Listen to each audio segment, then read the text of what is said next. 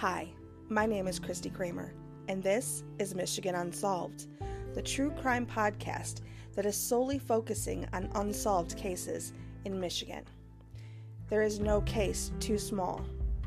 My goal is to give victims of unsolved crimes the voice they deserve.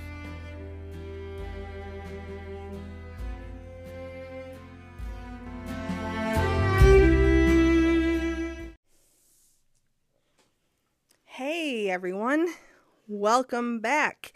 I have been hoping to do a bonus episode like this, never thought it would be this fast.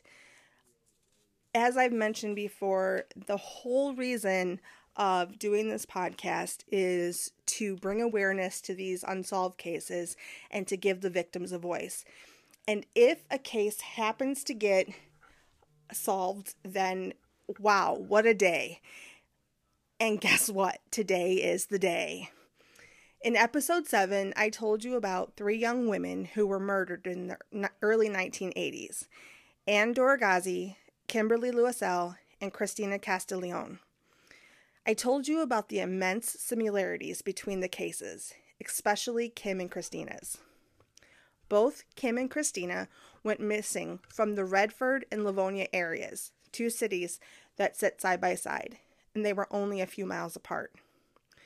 They were found in rural areas of Livingston County. Both girls had been sexually assaulted and strangled, which led to their deaths. DNA was found in both cases. However, the DNA in Kim's case had been mishandled and was no longer viable. But today, I'm here to tell you about Christina's case. Obviously, there have been so many advances in DNA analysis since the 1980s. And thanks to genealogy websites and so many people wanting to connect with decent, distant relatives, a connection has been made. According to the USA Today, in March of 2022, the Sheriff's Office applied for and received a grant for funding through the Season of Justice to conduct advanced DNA testing on the samples taken from Christina in 1983.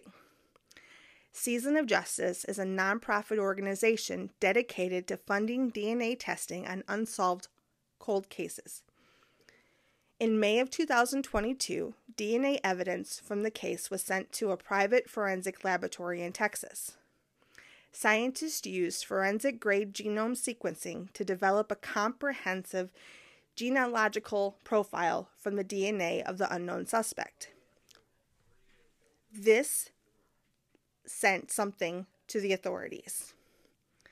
It led them to Charles David Shaw, who lived in Livonia, less than five miles from where Christina went missing. Shaw himself actually died in November of 1983 from accidental sexual asphyxiation. Christina had gone missing in March of 83. According to Shaw's family, he struggled with sex addiction, mental illness, and gender identity. Shaw was no stranger to the police. He was arrested in 1973 on a breaking and entering charge.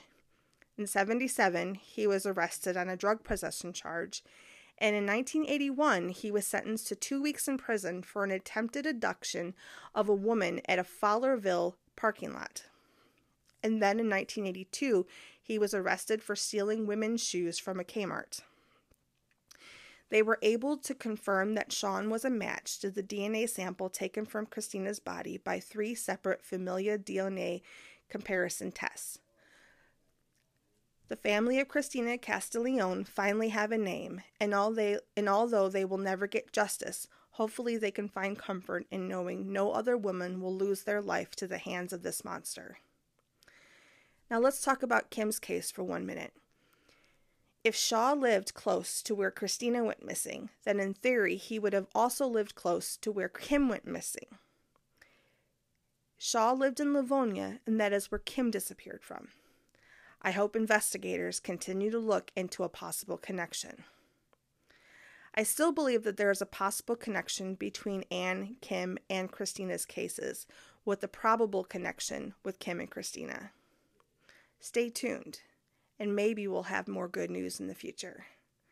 But for now, Michigan Unsolved hopes Christina Castiglione can finally rest in peace.